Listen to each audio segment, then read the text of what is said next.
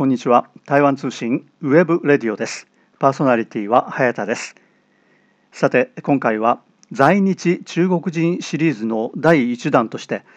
上海出身の趙嘉穎さんにお話を伺います。このインタビューは3回に分けてお送りいたします。今回はその第1回です。日本には大勢の中国大陸の出身者が住んでいます。しかし多くの日本人はその実態をよく知らないのではないでしょうか。日本で身近に接する中国人実にいろいろな種類の人たちいろいろな目的を持った人たちがいます。そんな在日中国人たちの本音を拾っていけたらと思っています。台湾通信 web radio では在日中国人にまで枠を広げてシリーズでお届けしたいと思います。その第1弾として上海出身の張嘉英さんにお話を伺います。張嘉英さんのインタビュー3回に分けてお送りします。今回はその第1回です。それではお聞きください。今日はどうもありがとうございます。ありがとうございます。張嘉英さん。はい。ね、はい。えー中国語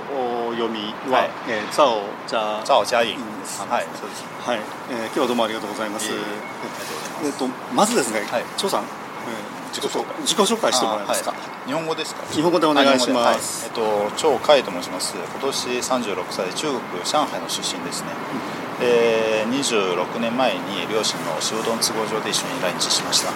えー今はマーケティング会社に所属していてで副業で自分自身で、まあ、中国の展示会のあのサポートだったりとか、あのー来日される団体のサポートですね、あの日本開拓の市場開拓とかさせてもらってます。以上です。まあ、いろんな仕事されてるんですね。そうです。はい。あの一つの会社に所属して、はい。でまた副業でそうですなんでそんなたくさん仕事してるんですか？いや一応ですね、まあ、日本であの生活する上でやっぱり税金もその分高いので、はい。あの ね、いろんな仕事をしないとちょっと私娘が2人いるのででプラス結婚されててはいそうですなので、まあ、そういった家族を養う上であの必要不可欠なものだと思ってますので まあ大いに越したことないっていう感覚で今いろいろおしてます、はい、メインの、まあ、お勤め先っていうのははい。日本の会社ですか、そうですね。日本人の。はい。うん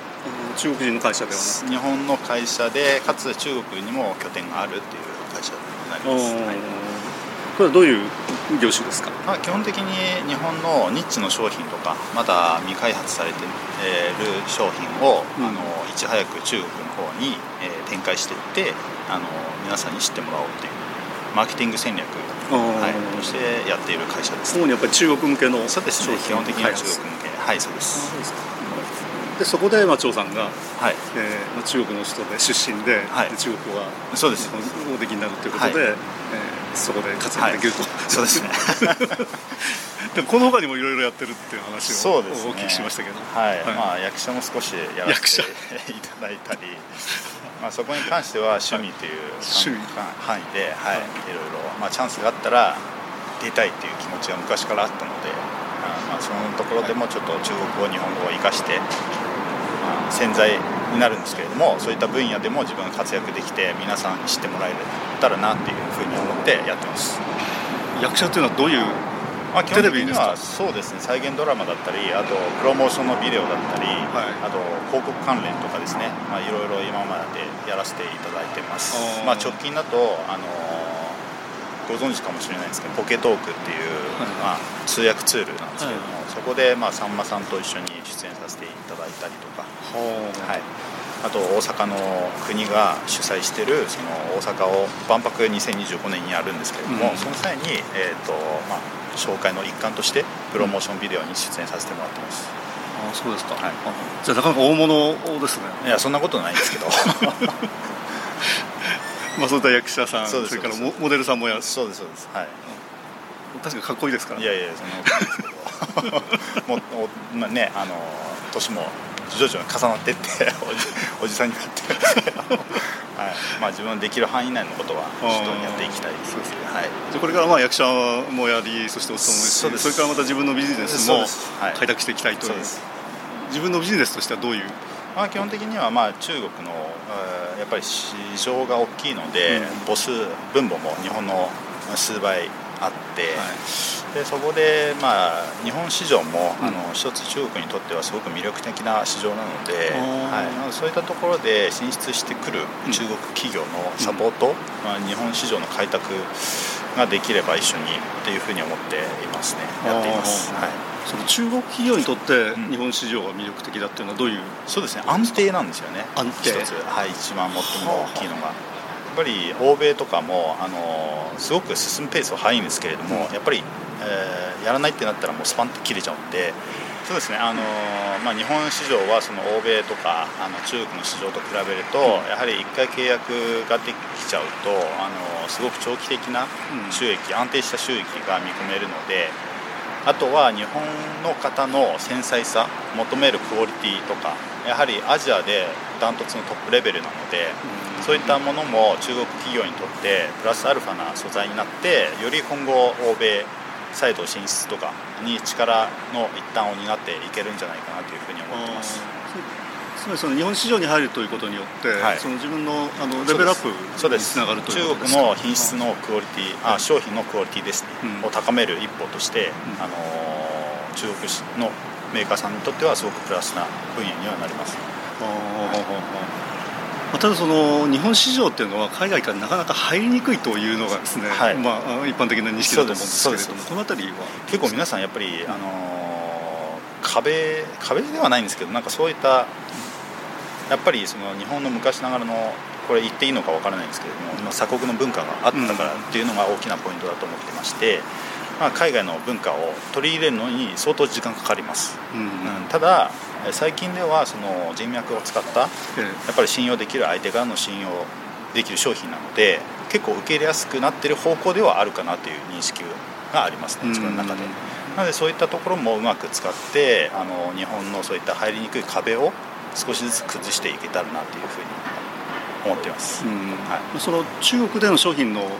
レベル自体もだいぶ上がってきてだいぶ上がってますね。で最近私、まあ、会社の方でその化粧品をメニュー扱ってるんですけれども。化粧品がそうですはい。で結構最近中国のコスメも徐々に日本には来てて、うん、で品質もそうなんですけれども価格の方でも相当日本と、えー、いい競争になっていまして、相当低コストなんですねえかつあのクオリティも徐々に上がっているので今後入ってくる、まあ、化粧品だけではないんですけれども、うん、そういった飲食の関係も文化もどんどん入ってきてはいるのででかつあの化粧品だけじゃなくてあの食品の分野も相当受け入れやすくはなっています。ね、うん、例えばその池袋とか、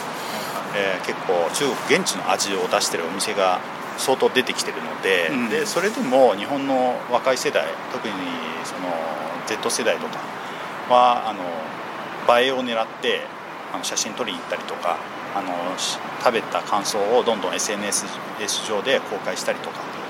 を率先してやってくれていますので良いあの日中関係の文化のコミュニケーションの一つではあるかな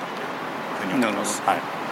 まあ、だいぶ今は変わってきてると思うんですけれども、以前ですとその中国で生産されたものっていうのは、例えばその日本のブランドで中国でまあ生産を委託をして、でまあ、比較的低価格で生産ができるので、え作ってもらってそれを日本に輸入するというパターンが非常に多かったです。ね、はい、今だいぶそれ変わってきてますか？最近は変わってますね、やっぱり中国の富裕層がその分増えてるのでうん、で日本から逆のパターンを今やってまして、まあえー、中国の企業が日本に来て市場えー、調査がてら自社で会社を作って日本で生産して逆輸入という形で中国に持ってってます。ただそうです。ただその分コストは上がるんですけれども、やっぱりみんなそういった日本の市場を経てるので安心したクオリティ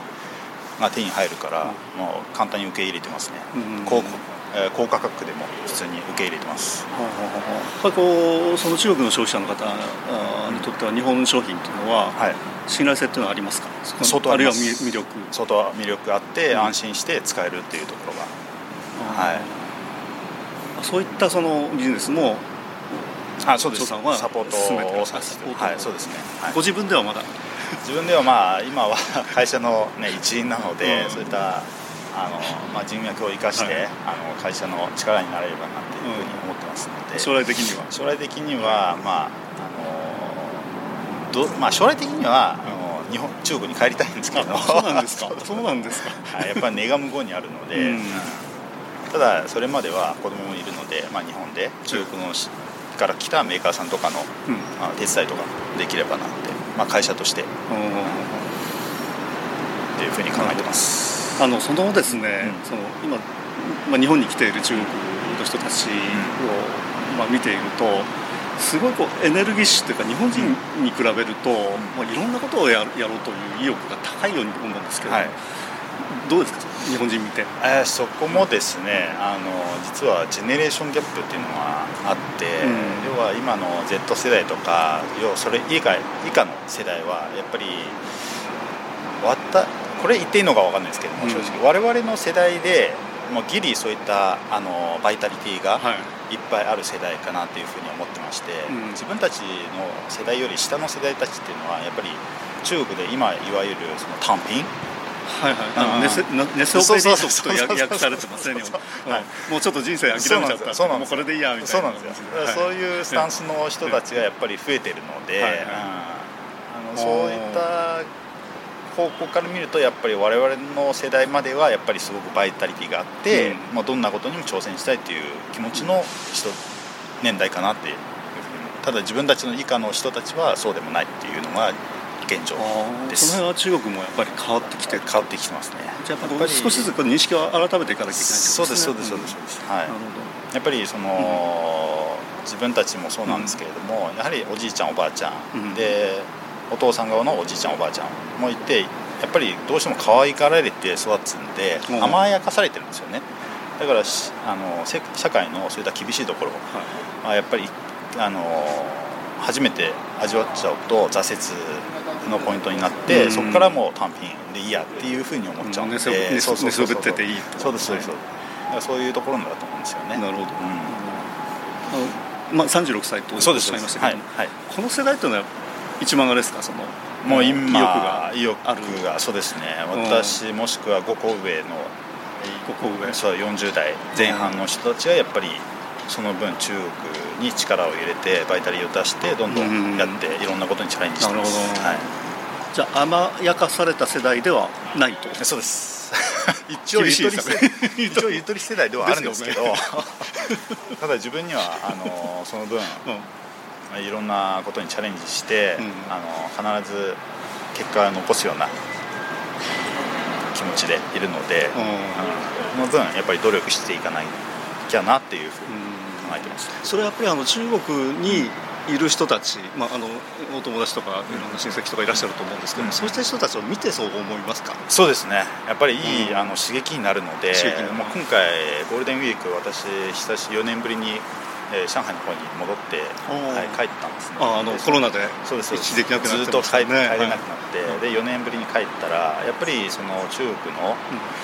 うん、えー、生活においてのツールとかやっぱり非常に進化していって、うん。まあ、例えばなんですけどあの今電車チケット買ったりとか、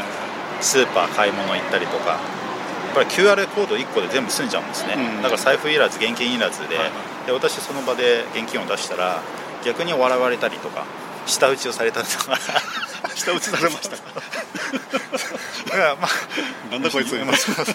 若いのにねなんで QR 使わないの？みたいなことを言われたりとか、えー、ああそうなんだと思って。長く外国に日本にいたから遅れちゃいましたそうそうそういう言い方されますよ。あそうですね。海外にいたからまあ、あこうじゃないんだというふうな感じで、うん、あの感じれたのでやっぱり日本もそれに沿って世界のレベルに沿ってどんどん進化していかないと、ちょっとこれから厳しいんじゃないかなという、うん、ふうにも思ってます、ね、在日中国人シリーズの第1弾として上海出身の張嘉英さんにお話を伺っています。このインタビューは3回に分けてお送りしています。今回はその第1回でした。次回も引き続きお聞きください。パーソナリティは早田でした。それではさようなら。台湾通信ウェブレディオでした